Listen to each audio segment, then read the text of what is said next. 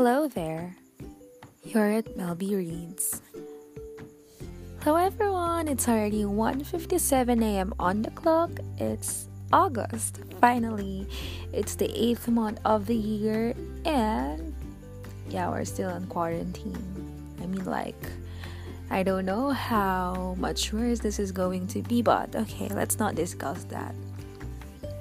Well, anyway, what I'm gonna tackle about right now is still about books, but I'm gonna promote my online bookshop to be opening its first collection on August 15. And why is that so? It's a Saturday and I guess it's a payday, August 15. So mark your calendars, guys. I'll be having more than 30 books, I guess. Although I have more books than that, but the others I'll save up for the next collections after that. I'll be naming my bookshop Nostalgic Getaway. At first it was Book Nostalgia, but then I looked up in Facebook. There is already a page called Book Nostalgia, although it isn't a online shop. An online shop I mean.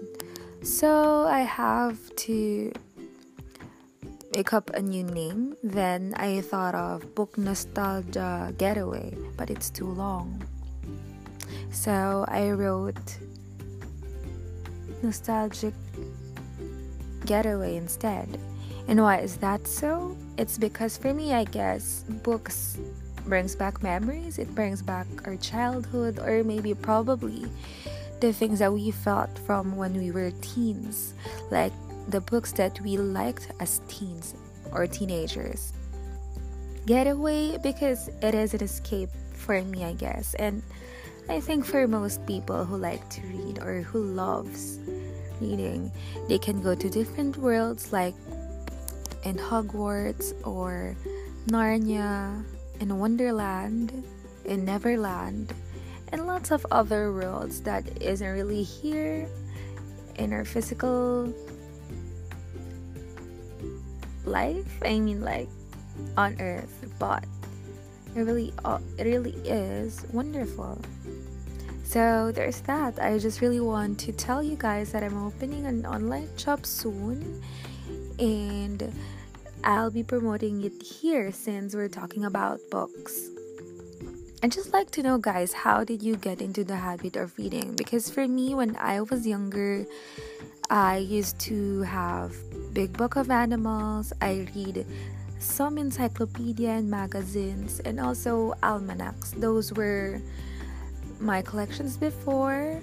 That was around maybe grade 3 until grade 6. And then when I turned high school, that's when I started reading young adult.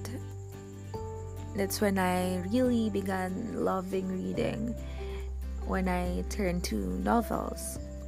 When I turned college, I mostly buy secondhand from book sale, which cost from 10 pesos to 60 pesos. I don't buy anything beyond 100.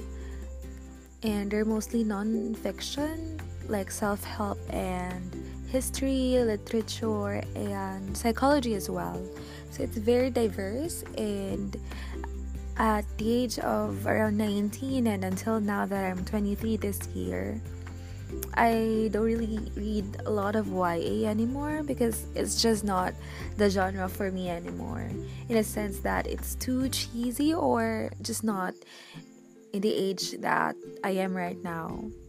Although young adult, I mean new adult is okay like for ages 21 and 30s wherein there is about work, about business, or like marriage and other things that new adult does. So there's that. So I guess I'm gonna end my podcast right here and thank you for listening guys again stay tuned for nostalgic getaway on facebook all right so it's two o'clock to it 202 on the clock. This is Melby Reads. Stay safe, everyone.